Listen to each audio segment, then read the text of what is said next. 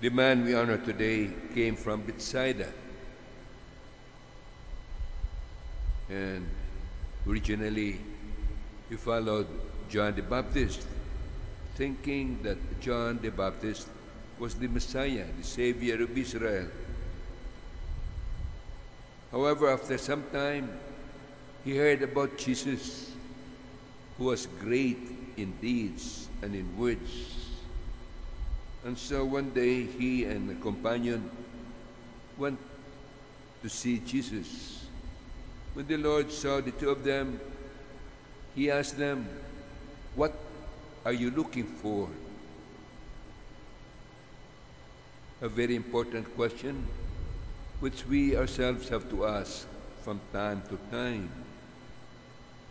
What are we looking for?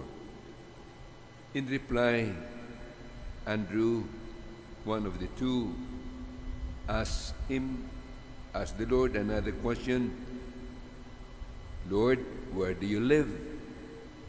And Jesus invited them to stay with him. Thus, Andrew realized and knew that before him was the real Messiah. In his eagerness, he invited his brother Peter, and they freely followed Jesus, leaving their nets and their livelihood behind. Even if he had denied Jesus, Peter and his brother Andrew were forgiven by the Lord and commissioned freely to preach the gospel. Tradition says that St. Andrew went to Achaia and there he preached freely and freely gave his life, being crucified like our Lord, but in a different form because instead of the usual cross, he had an X for a cross. And he